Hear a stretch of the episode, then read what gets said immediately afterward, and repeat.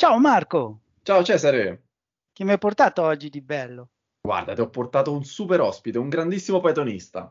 Ma chi è? Carlton Gibson? No, di più, di più. È qui con noi Alessio Izzo, software engineer presso The Bridge. Benvenuto Alessio. Ciao, ciao, grazie, grazie Cedere, grazie Marco per la presentazione Ciao. e grazie a tutti. Ciao a tutti. Grazie a te, ovviamente per noi è un onore averti qui. Eh, spieghiamo prima che per la prima volta siamo live su YouTube. Se cercate su YouTube Python Milano fate subscribe al canale, poi potete cliccare anche sulla campanellina per essere avvertiti ogni volta che parte una live. E potete usare la chat per fare delle domande all'ospite. E eh, io e Cesare le guardiamo e proviamo a piazzarle dove ci sembra più giusto, ma- o alla fine o durante, e quindi scrivete pure. Ma partiamo da, da te Alessio, per i pochi che non ti conoscessero, puoi raccontare chi sei e perché tu sei un Pythonista? Ma allora, io sono un Pythonista da un 5-6 anni in realtà, non da tantissimo se vogliamo, e prima facevo tutt'altro, poi ho iniziato a programmare, da lì ho iniziato con Python e da lì diciamo non mi sono mai fermato, mettiamola così, non so se è un bene o un male, però, eh, però è andata così, ecco, quindi continuo con Python perché è molto semplice, lo sappiamo, lo sappiamo tutti, e quindi io che sono una persona semplice, mi piacciono le cose semplici, eh, diciamo che andiamo, andiamo molto d'accordo con Python, ecco. Poi la, comu- la community è fantastica eh, ed è uno dei motivi per cui in realtà sono rimasto fedelissimo anche sia del gruppo di Python Milano che di Python Italia in generale, Mhm.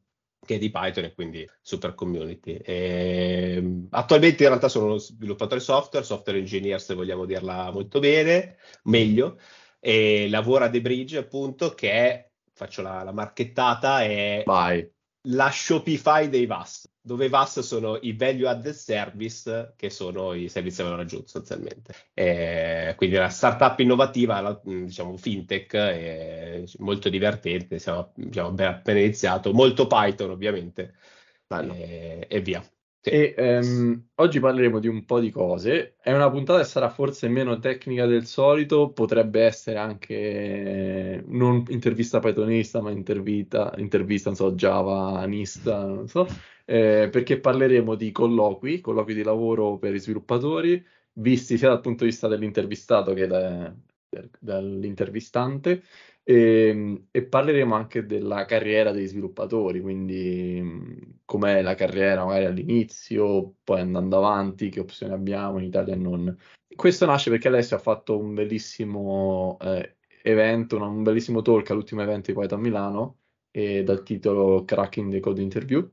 Ehm, partiamo un po' adesso da, da- da come ti è venuta l'idea di approfondire questo tema, cioè perché, eh, perché ti appassiona tanto il tema dei, dei colloqui, ecco, perché è importante. Ma allora, i colloqui eh, intanto sono il punto d'ingresso per entrare a fare un nuovo lavoro, quindi è stata la Mhm. prima cosa che di fatto ha ufficializzato il mio ingresso nel mondo del, del Pythonismo, della programmazione in generale. E- ed è interessante perché di fatto eh, si tratta di una conversazione tra due enti, diciamo, la persona, l'intervistatore e l'intervistato, eh, dove però i ruoli sono diversi, no? C'è qualcuno che si- se vogliamo si deve vendere e qualcuno che eh, deve un po' capire se, se- se, diciamo c'è un match sostanzialmente. Io all'inizio, anche in passato, eh, l'ho l'ho sempre vissuta un po' come eh, so- sono sempre io in difetto, no? Sono sempre, eh, de- devo Mhm. cercare di convincere l'altra persona eh, che io sono la persona giusta, sono, la- sono- sono quello che stanno cercando, e, però in realtà a un certo punto mi sono detto aspettiamo, cioè aspettate un attimo, è, è vero sicuramente questa cosa, però anche dall'altra parte eh, ci deve essere un po' di preparazione e comunque anche dall'altra parte l'azienda deve cercare di vendersi, no? Ehm, Mhm. E questa cosa è, diciamo, cambiata tantissimo quando ho iniziato a, svilu- a fare il programmatore, perché sono entrato appunto a, ho iniziato questa, questa- questo mondo, eh, sono entrato in questo mondo e tendenzialmente c'era molta, molta richiesta. Cioè, un- probabilmente sarà successo tantissimo, a me non capitava, ma non so, aprivo LinkedIn e un sacco di stiamo cercando perché non fai colloquio, eccetera, eccetera. Quindi, diciamo così, per me era una cosa nuova e, e a cui non ero abituato. E quindi e, e mi ha appassiona fatto pensare appunto, che il colloquio in realtà è tra due, in, in due punti di vista, anche dal Sì. punto di vista dell'intervistato. E, esatto. e il titolo Cracking the Code Interview da dove arriva? allora, Cracking the Coding Interview è un bellissimo libro che vi sono preparato io qua, che è una roba wow. così, bam, che Giralo... se vedete, ah, okay. questo, questo è, è, è, è, un po' il libro, che sostanzialmente eh, diciamo, è un libro dove dentro ci sono dei suggerimenti eh, su come prepararsi alle interview tecniche, quindi diciamo così, non so se, spero che tutti quanti abbiano avuto l'occasione e la fortuna di fare un'interview tecnica, però tendenzialmente in questo tipo di interview si parla ehm, diciamo, con un intervistatore che è una persona tecnica, quindi non è del diciamo, mondo HR, mondo risorse umane, dove appunto si, si parla di codice, no? Quindi, e diciamo, in base al tipo di azienda che, per cui si sta facendo l'intervista, tendenzialmente gli esercizi possono essere più o meno facili e anche più o meno standardizzati. E delle, il motivo per cui è nato questo libro è che le, un sacco di aziende, molte aziende, soprattutto quelle grandi, le big tech se vogliamo, in realtà utilizzano un, un certo pattern. Cosa vuol dire? Vuol dire che eh, nell'intervista tecnica ehm, gli esercizi che vengono proposti all'intervistato sono di un certo tipo, quindi seguono, non so, data structure, strutture dati, mm-hmm. algoritmi, eh, piuttosto, queste sono la, le cose principali, diciamo, quindi che, che, si vanno a vedere, e problem solving ovviamente, però diciamo sono più o meno standardizzati. E l'idea di questo libro è: se tu ti studi, ti alleni come risolvere questi esercizi, di fatto dovresti riuscire abbastanza facilmente o più facilmente a, ehm, a passare l'interview tecnica. Ecco, questo è un po' il, il libro. Quindi questo, questo, libro è una palestra eh, che, se, con degli esercizi che ti consente di prepararti a, a quelli che hai detto essere le domande tipiche che ti trovi in una big tech, cioè una, in una Google, in una Facebook. Ehm, e secondo te, per la tua esperienza, che tipi di esercizi tecnici hai visto nei colloqui o sai che, che vengono fatti, so, giusto per categorizzare, cioè, mh, vedi sempre fare que- i, i tipo di esercizi che ti propongono in Google oppure esistono altri tipi di esercizi, non so se, se puoi farci una, una panoramica. Eh, allora, in realtà è successo, cioè, diciamo, in questi cinque anni ho fatto qualche colloquio tecnico e, eh, e il motivo appunto per cui dopo era nata questa, diciamo, questa scusa di questo talk, era anche un po' per, diciamo, tirare fuori e condividere questa, questa situ- queste situazioni che ho vissuto. E, ed era interessante perché eh, in alcuni casi si vedeva proprio, perché io non, ho, ho, letto il libro parzialmente, però diciamo che poi i tipi di domande più o meno sono sempre quelli, no? se uno sì. cerca un attimino in giro, ehm, ci sono anche delle piattaforme che, che, ti mostrano alcuni di questi esercizi, eh, alcuni, alcune domande sono, sono le stesse, proprio pari pari. Cioè non, non, non c'è una, diciamo, un'attenzione dietro a dire mm, ok, portiamo, proviamo a modificare la domanda o l'esercizio in base a quello che serve a noi. Cioè proprio domanda presa dal libro, te la faccio. Eh, un po' come se fosse l'università, non so come dire, o comunque un, un'interrogazione, no? E, e, quindi vabbè, questa è una cosa, cioè questo è un lato. Eh, dall'altro lato, a me era anche capitato di, eh, di avere, di subire, di, non subire, come si può dire, di ricevere delle domande che però ehm, a diversi step della mia, diciamo, carriera, se così la vogliamo chiamare, però erano le stesse domande. Quindi banalmente, ehm, non so se, se conoscete FitzButz, il, l'esercizio che è, diciamo, uno dei più famosi delle, delle, de, che si fa le code interview, che è molto semplice, non, non, credo che Google o comunque le big tech facciano questo esercizio, chiedano questo esercizio, però questo esercizio è, la prima, co- è la, la prima domanda che mi hanno fatto al mio primo colloquio da sviluppatore. E è successo anche che me la facessero dopo qualche anno. Quindi mia, quando me l'hanno rifatta, la mia, la, a un certo punto ho pensato, ho detto, ok, ma quindi cioè, significa che era troppo presto prima oppure è troppo, troppo tardi, cioè troppo facile adesso, non so come dire. Quindi è anche un po' per capire dall'altra parte chi si aspettano di vedere, no? E, ehm, e questa eh, è un po' anche, anche la situazione cioè, in cui mi sono trovato più volte. Cioè, perché ehm, una, una cosa che raccontava nel tuo talk era la domanda eh, perché spesso vengono fatti questi tipi di esercizi se poi nel lavoro quotidiano non è che ogni giorno uno ha la fortuna di trovarsi un problema di questo tipo, no? cioè, trovare un algoritmo che in ODN fa questa cosa, no?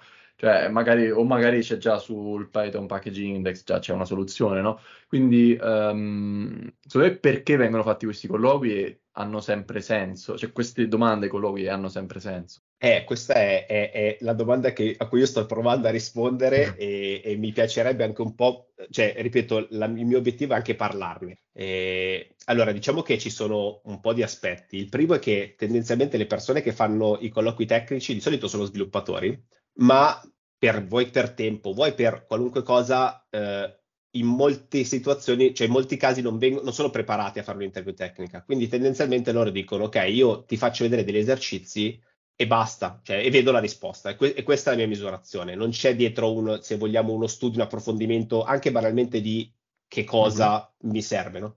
Quindi questo è un punto, c'è cioè diciamo, poco tempo per le persone per prepararsi. Um, dall'altro lato, eh, ci sono alcuni eh, bias o bias, per cui tendenzialmente, e, che è una delle cose che dopo un po' di tempo, se ci fai caso, le noti, è che spesso um, una persona non prova a, a, fare una domanda per cercare di capire se l'altra persona, eh, se può lavorare con l'altra persona, perché poi di questo mm-hmm. si tratta, fa la domanda per far vedere quanto è intelligente, cioè far vedere che lui sa questa cosa. E è una cosa normale, cioè non è che lo, lo, fa apposta per dire ah, quanto sono intelligente, però tendenzialmente è una cosa che può succedere. Quindi c'è anche questo aspetto che tu, diciamo, inconsciamente, se vogliamo, eh, vuoi far vedere all'altro che ne sai, mettiamola così.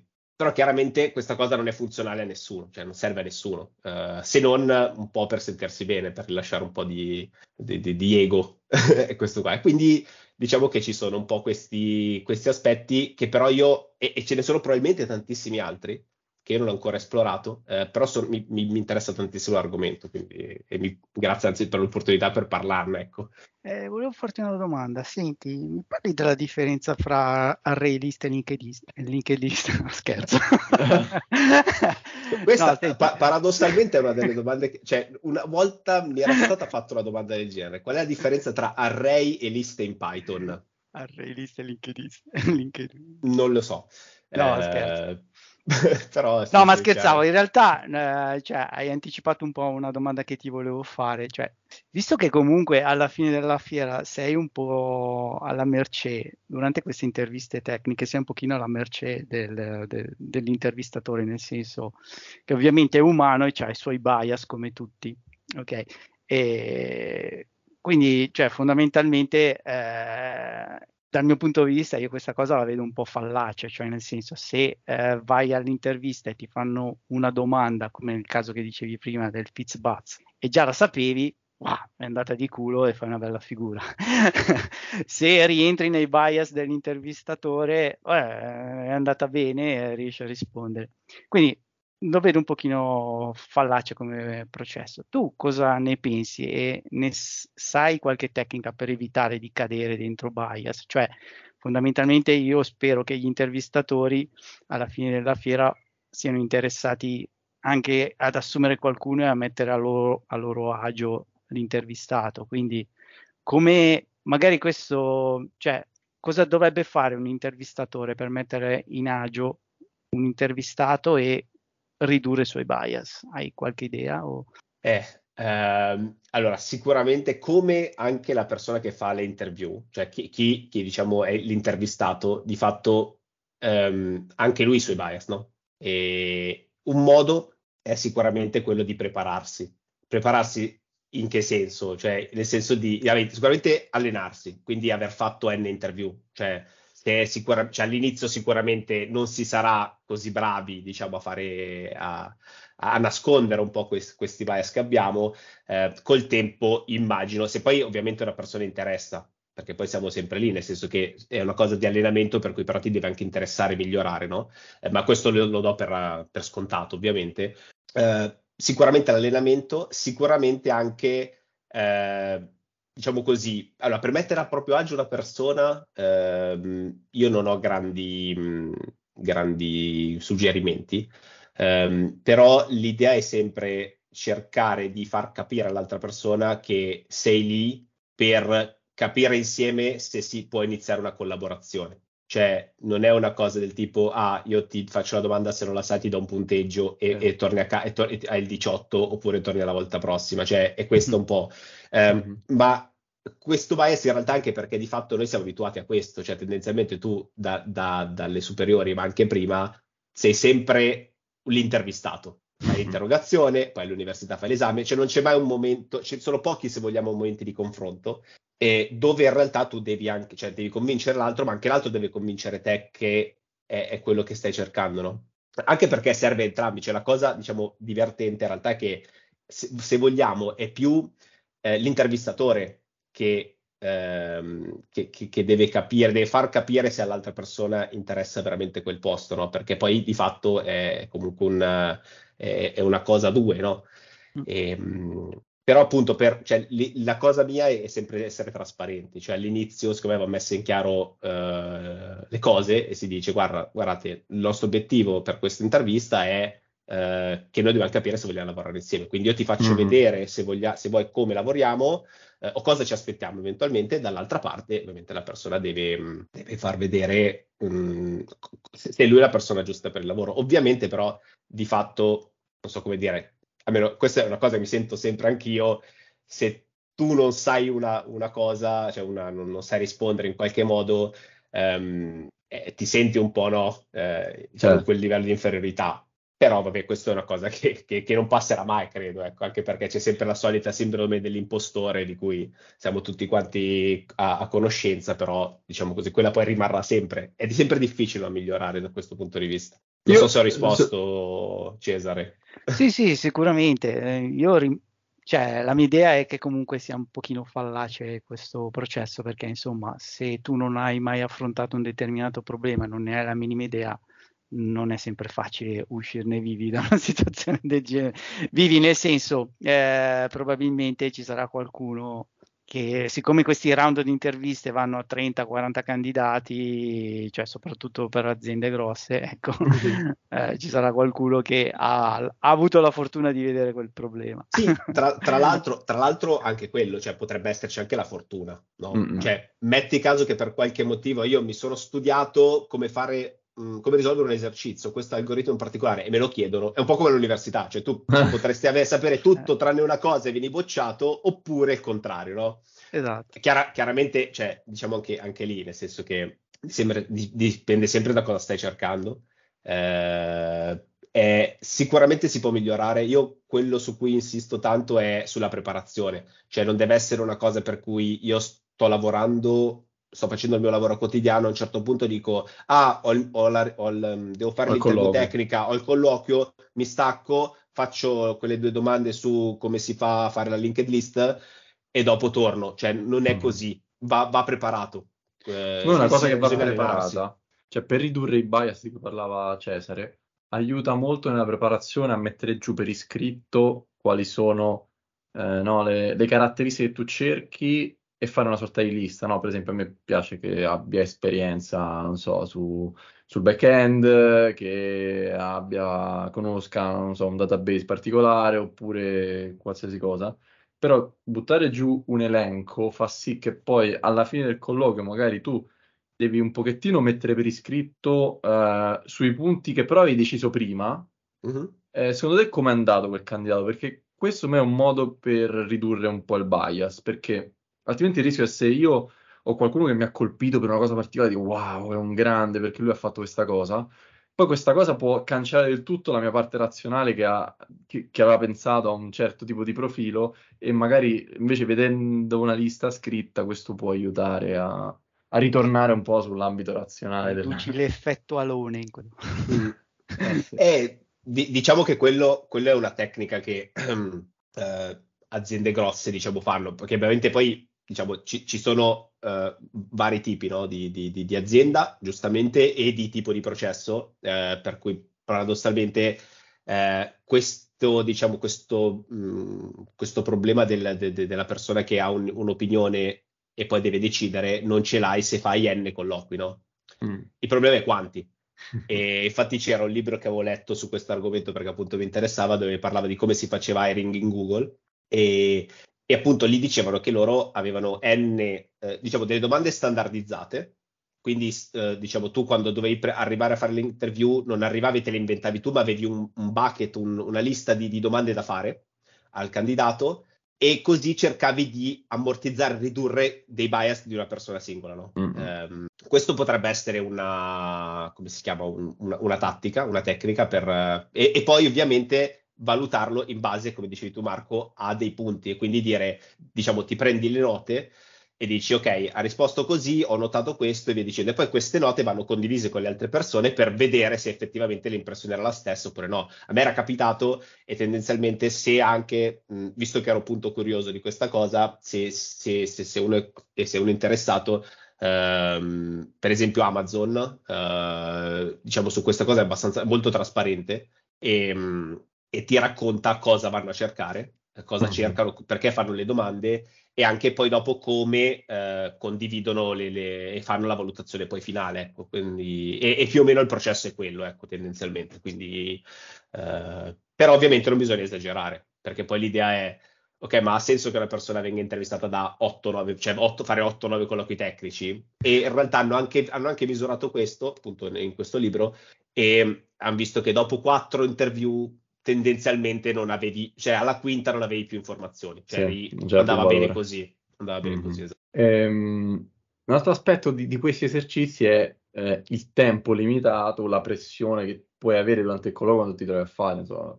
Eh, trova l'algoritmo che fa X, eh, però hai un'ora, hai due ore.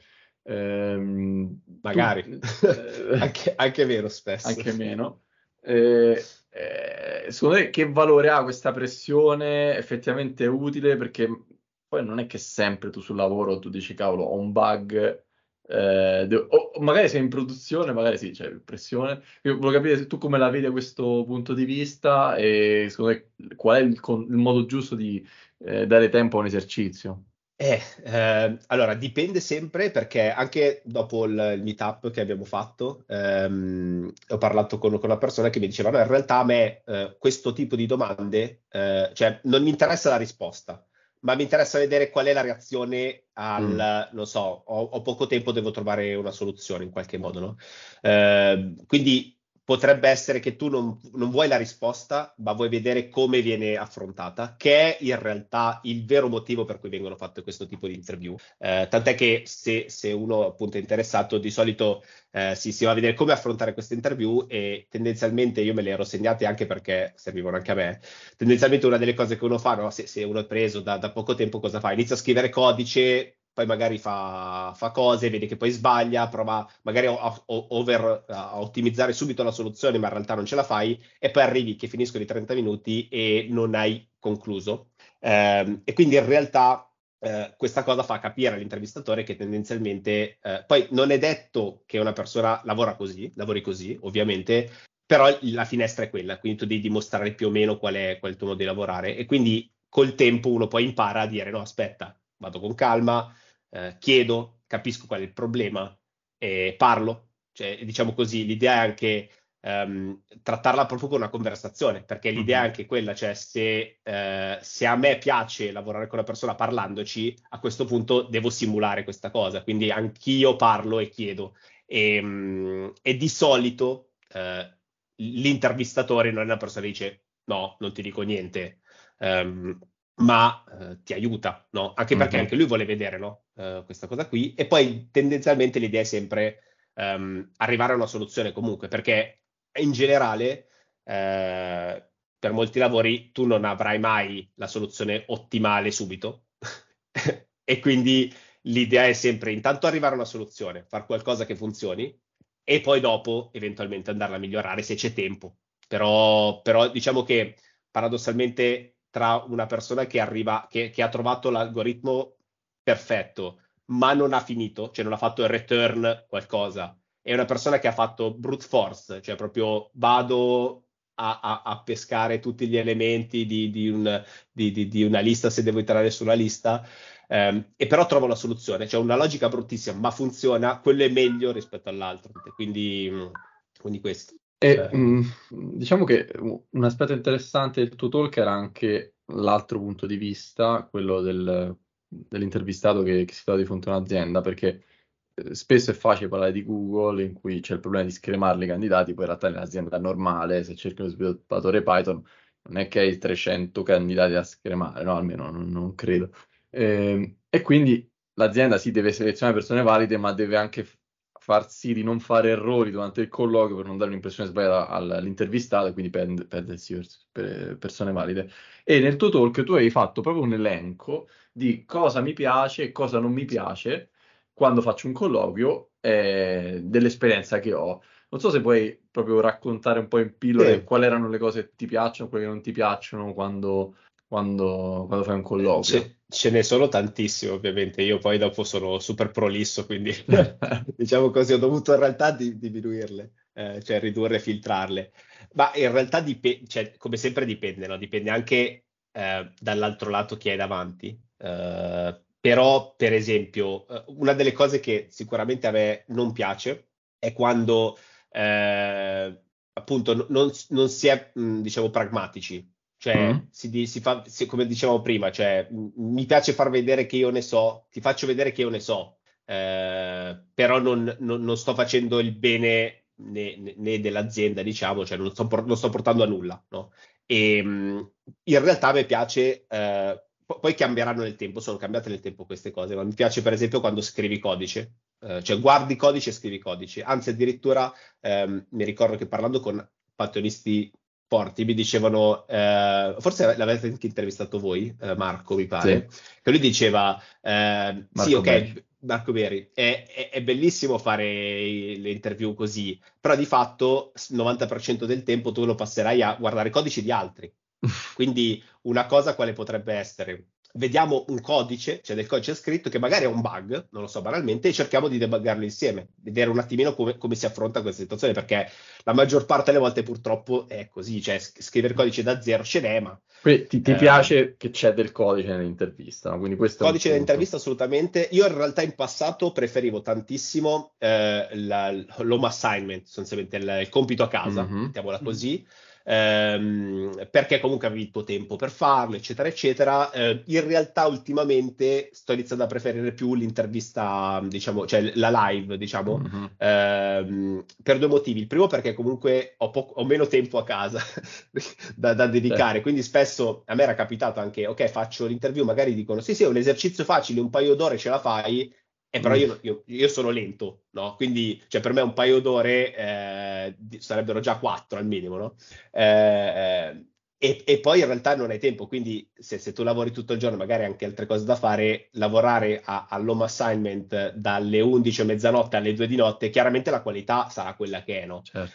E quindi poi è anche un po' un peccato. E, e quindi questo diciamo che non, l'ho iniziato a non preferire forse perché adesso ho meno tempo. E, ehm, e anche un'altra cosa fondamentale è parlare di test, perché, perché, di fatto eh, è, è, anche quello no? sempre, sempre un, una situazione un po' strana perché poi anche banalmente ci può essere, ah, come scrivi i test, mille domande sui test e poi dopo in realtà nel codice vai a vedere che non ci sono test, no? Quindi anche quello è un mm. po' paradossale, no? Fare diciamo così, fare domande sui test, su come scrivi test, ma poi dopo tu nel tuo quotidiano non li fai. Ci possono essere mille scuse, come sempre, per non testare le cose, però deve essere, deve essere coerente, no? E, ehm, e, questo. Queste sono le cose che preferisco. E poi in realtà dal lato dell'azienda ah, mi piace tantissimo quando c'è una repo, repo GitHub o mm-hmm. qualunque cosa pubblico, cioè si vede effettivamente cosa, fa, cosa viene fatto, perché comunque è un, è un, um, è un biglietto da visita o magari un blog engineering, ecco, quindi che si, si, veda l'attività che fanno gli sviluppatori e cosa viene fatto internamente. Secondo me quello lì ha tantissimo valore, eh, anzi banalmente quando, quando, mi viene, non so, proposto, sto andando a cercare per, per magari un, un, nuovo lavoro, io vado sempre a cercare queste cose, cioè cerco GitHub, cerco un blog se, se, da quel punto di vista. Vedo un po' anche l'attività dei, dei dipendenti cosa, cosa, fanno ma per capire un attimino che, con quali persone andrò poi a lavorare ecco. E, um, queste sono la parte diciamo la parte tecnica ovviamente se io fossi l'intervistatore mi piacerebbero le stesse cose cioè questa cosa del, della repo GitHub e, il, e, e l'engineering blog diciamo. Cioè una delle cose quando invece a me era capitato non tantissime volte in realtà però mi era capitato di fare delle interview tecniche e andavo subito a vedere la, la, la repo GitHub, non perché cercassi chissà che cosa, eh, però mm-hmm. per vedere un attimino l'interesse, cosa, cosa uno faceva, cioè la, la, mia è piena di, di immondizia di, di, di, progetti iniziati e mai finiti, no? Però è anche un po' per capire co- cosa uno fa, diciamo, diciamo interessi. Ecco, cosa lo incuriosisce. A, cosa lo incuriosisce, anche se eventualmente scrive qualcosa, comunque diciamo un po' anche banalmente l'attività mh, nella community, meetup, mm. eh, cioè già partecipare a quello fa tantissimo, anche perché se io fossi un'azienda e so che una persona è attiva nella comunità, eh, so che tendenzialmente mi può fare pubblicità anche, no? Cioè è, mm-hmm. È, è, anche un po' egoistico, però di fatto è anche quello un punto che, che potrebbe... Non, non, è il punto, ovviamente, però, sai, potrebbe... Perché no? Anche perché tendenzialmente... Eh, spesso se hai anche problemi banalmente a farti conoscere e ad assumere persone, a trovare persone, avere una persona che invece ti, diciamo, ti fa da ambassador, se vogliamo, ehm, è sempre utile. Alla fine a me è capitato spesso di trovare lavoro tramite, tramite, la community piuttosto che su LinkedIn, ecco, quindi, quindi quello. Tramite il network. Eh sì, sì, sì, sì, eh, ma fa tantissimo, anche perché appunto, cioè, Senti, visto che sei fresco di interviste live e dici che ti piacciono, uh, cosa va di moda adesso da chiedere su Python in queste interviste? Ma allora, eh, io non lo so, però, però, no, però diciamo che eh, allora, le cose che io ho sempre visto, sempre sentito, eh, sono, le, le, avevo anche, le avevo anche elencate perché oltre a Fitzbuzz, che vabbè è un grande classico, eh, io mi sono sentito chiedere tantissime volte la differenza tra static method e class method. Quello è che io paradossalmente è una di quelle cose che eh, ogni mese tipo vado a vedere. Cioè, perché la sì, leggo e dico, ah, ok, bellissima, boh, vado a vedere. um, quello, la mutabilità e immutabilità, quella è un grande classico, quindi tuple contro le, le liste, quella è sempre. E, um, poi cos'altro anche di interessante? Bene, l'is compression. Ah, sì. L'is compression uh, vanno per la maggiore, perché, per come, per quando usarle. Uh, quelle sono in realtà ultimamente visto che comunque le nuove versioni di Python hanno ah mi è capitato anche di sentire tipo ah cosa ti piace nell'ultima versione di cioè quale nuova feature hai trovato ah. interessante nella nuova versione di Python?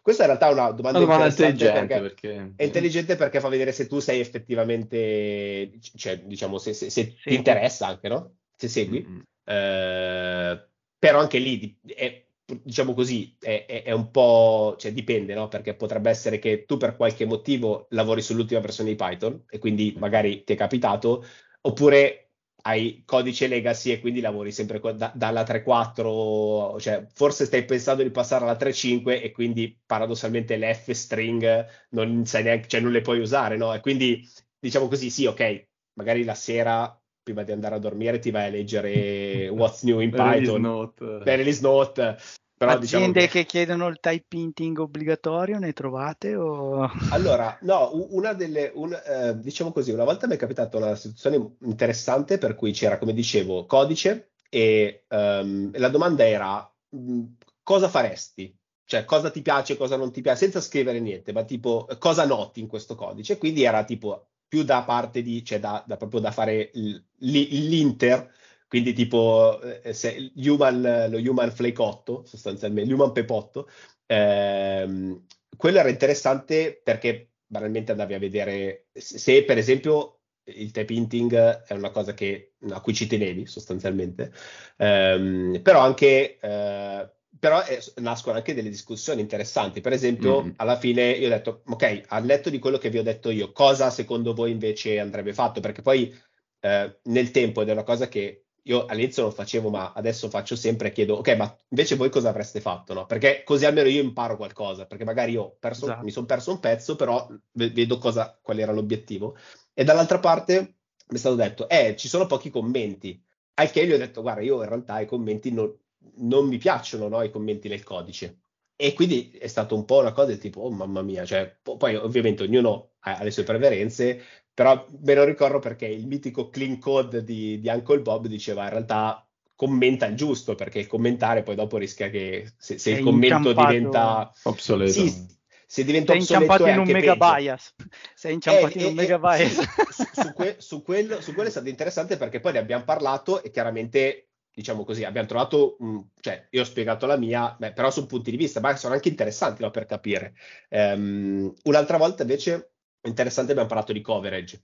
Quindi gli ho detto, oh, in ah, realtà, da, di code coverage, quindi ho detto, dal mio punto di vista, avere la coverage al 100% non è una metrica del fatto che tu stai, cioè, hai, hai, del, hai, scritto, hai, lavorato bene, diciamo, no? Code coverage vuol dire, non so se, però tipo, hai dei test eh, che ti testano il codice che hai fatto e poi um, diciamo, vengono, viene girato un programma che ti dice quante righe di codice che hai scritto sono state effettivamente testate. Mm-mm. In questo modo tu più o meno sai, um, puoi essere più o meno sicuro che, che diciamo, il tuo codice è coperto da test. Sì, sì.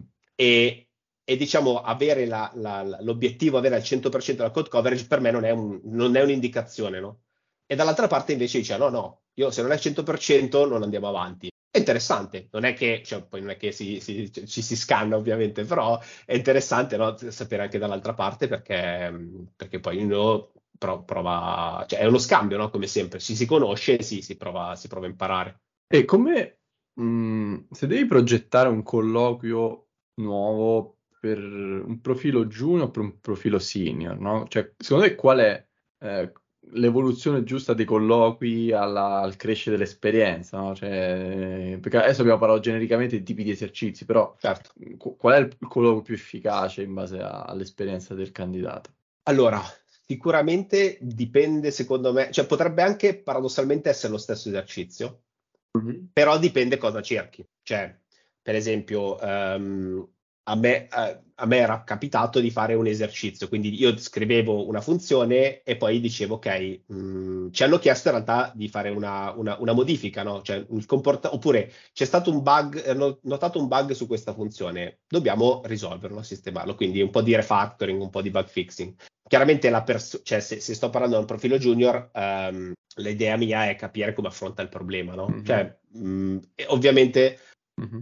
l'idea... Li- l'idea è sempre um, cercare intanto di capire a te cosa serve, però se è una persona junior a te interessa capire se riesce a leggere il, il testo, diciamo, e capire la, la, la, richiesta. Questa è la cosa principale, in realtà anche per un senior in generale, perché eh, f- faccio una piccola digressione. Eh, una delle cose che ho notato andando avanti, anche io pensavo, ah, se so l'Elise Comprehension sarò un grande Pythonista in realtà, nel senso, cioè, la co- quella lì è document- cioè, c- c'è internet pieno, la cosa veramente importante che ho notato è, ed è anche una delle cose che, che, vengono valutate durante il colloquio è che domande fai.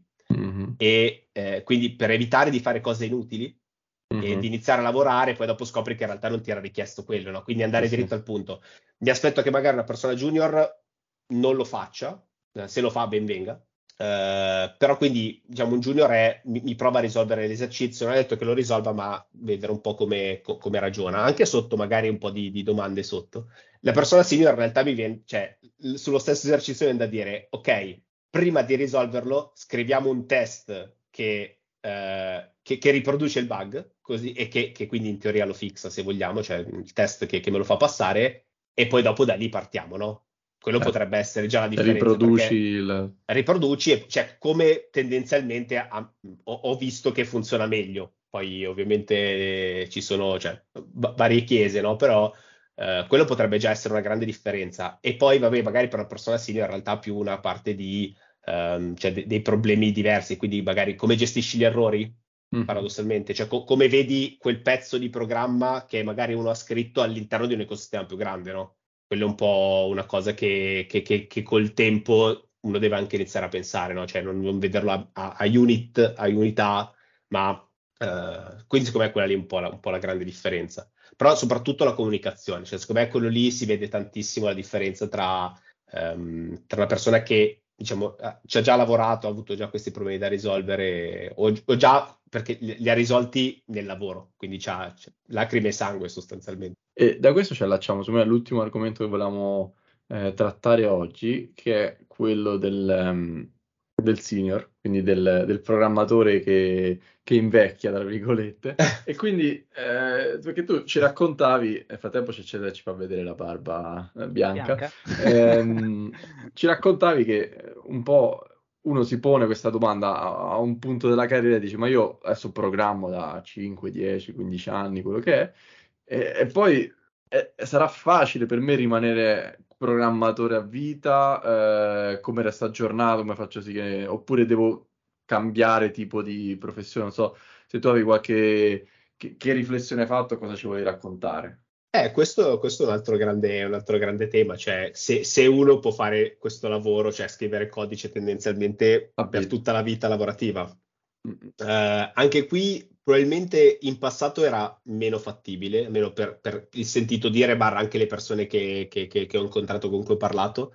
Um, quindi tendenzialmente l'idea è a un certo punto se tu uh, hai una certa età, mettiamola così, una certa seniority facciamo un po', eh, tendenzialmente ti sposti dallo scrivere codice e fai più il, quello che adesso viene chiamato l'engineering manager, so come mm. dire, quindi una persona, mm-hmm. una figura più manageriale che gestisce il team, in realtà fa, fa tutte un po' quelle attività che sono a contorno, ma non mette le mani, eh, le mani sopra, che se vogliamo è anche un po' particolare, perché di fatto dovrebbe essere, cioè, la, quello più bravo. sicuro. sì, più bravo comunque che, è un po più, che ne ha viste di più, ecco, comunque che mm. fa da mentor, da mentor ecco. Um, diciamo che è anche un problema probabilmente di, di cultura e di salario. Cioè io lo mm-hmm. faccio, faccio, queste due, nel senso che tendenzialmente a una certa tu vai avanti e eh, diciamo l'impressione, magari sto cambiando, magari nelle aziende italiane cioè c'è una differenza tra Italia e estero sicuramente, mm-hmm.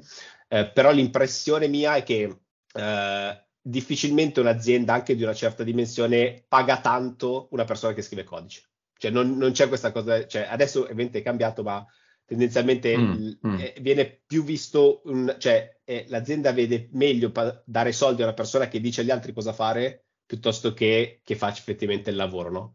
Ehm, questo è un po' l'impressione. C'è un cambio anche da, dal punto di vista dell'azienda negli ultimi anni eh, rispetto a, a, questo tema oppure eh, eh, io ho l'impressione probab- che un pochettino forse si sta superando questo, no, questo sì, sì, sì, sì, sì, questo anche, anche, secondo me si sta superando questa cosa, quindi tendenzialmente eh, se, cioè, se, se, una persona vuole continuare a programmare riuscirà comunque a farlo e, eh, e, e, e diciamo la, la, la, carriera comunque verrà, verrà, verrà, fuori anche dal punto di vista eh, salariale, eh, però appunto io non ci sono ancora arrivato quindi non lo so, eh, però dipende, ecco. Sicura, sicuramente, in, diciamo, alla fine se vai a vedere in Stati Uniti piuttosto che anche nei paesi anglosassoni, mettiamola così, mm-hmm. eh, diciamo la, la, figura dello sviluppatore senior che fa se vuoi da architect, no? però comunque anche mette mano al codice, sì. eh, c'è, c'è certo, e, sì, sì. E, e, ed è anche secondo me una bellissima mh,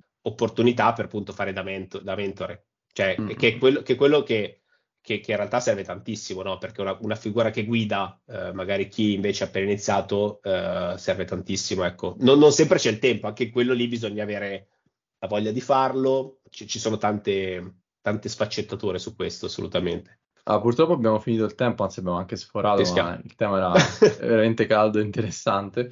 E, ehm, se qualcuno vuole rimanere in contatto con, con, te, tu sei attivo sui social, ti può trovare da qualche parte? Attivissimo, attivissimo, no va bene, c'è LinkedIn uh, o Twitter, forse io dovrei avere un account, se cercate Alessio Izzo, credo che scrivo ogni tanto qualcosa.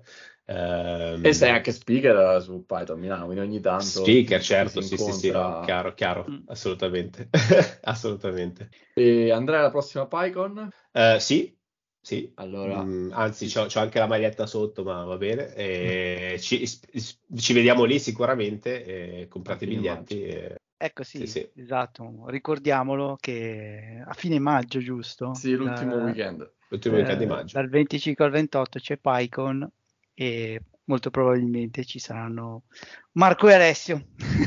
e una, una, cosa giusto per finire, scusate, eh, se chi è interessato anche sulla professione del programmatore c'è un talk bellissimo, uno più talk in realtà bellissimi di Gabriele Lana, se cercate su YouTube eh, la professione del programmatore. Mm-hmm. Ah, sì, sì, eh, ce ne sono N in realtà perché ogni tot fa, fa, la nuova edizione aggiornata, come i vari libri, e quelli sono super interessanti perché diciamo ci sono un sacco di pillole, di perle veramente, veramente belle per chi, sia per chi ha iniziato perché sono suggerimenti molto molto importanti, ma anche per chi invece sta andando avanti, quindi quella lì è super super super interessante. Grazie, grazie Alessio, eh, grazie, grazie Cesare, a, a, chi ci ha seguito anche su YouTube eh, e alla prossima. Ciao a tutti.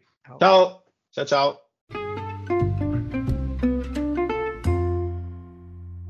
Avete ascoltato l'ultima puntata di Intervista Pythonista, il podcast italiano per conoscere i pythonisti italiani. Visitate intervistapythonista.com e trovate tutti i link per contattarci e per restare aggiornati con noi.